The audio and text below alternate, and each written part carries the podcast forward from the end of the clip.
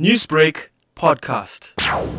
This digital learner platform is originally designed for customers and partners to be able to enhance uh, HPE portfolio certifications. Now it has been opened uh, at no cost to anybody interested in using the services of the online learning platform. It is, uh, like you say, available for registration up until the end of May. Uh, and people that register before the end of May have free access to go on and uh, complete whichever courses they would like during that time and to earn digital badges that are related to online assessment to the courses that they complete.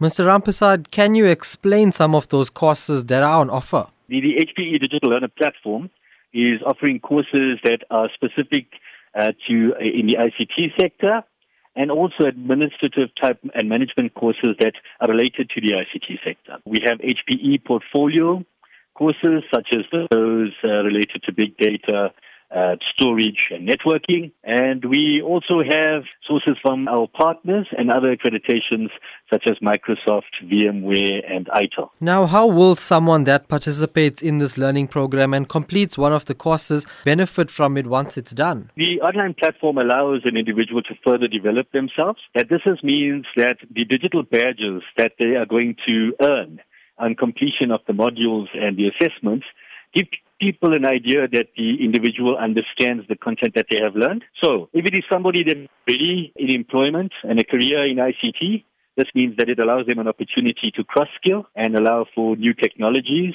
within their, uh, their portfolio. And it's a graduate, for example, that's looking to uh, boost their CV, boost their, their portfolio. They're able to uh, have access to content that is normally not readily uh, available at no cost to anybody.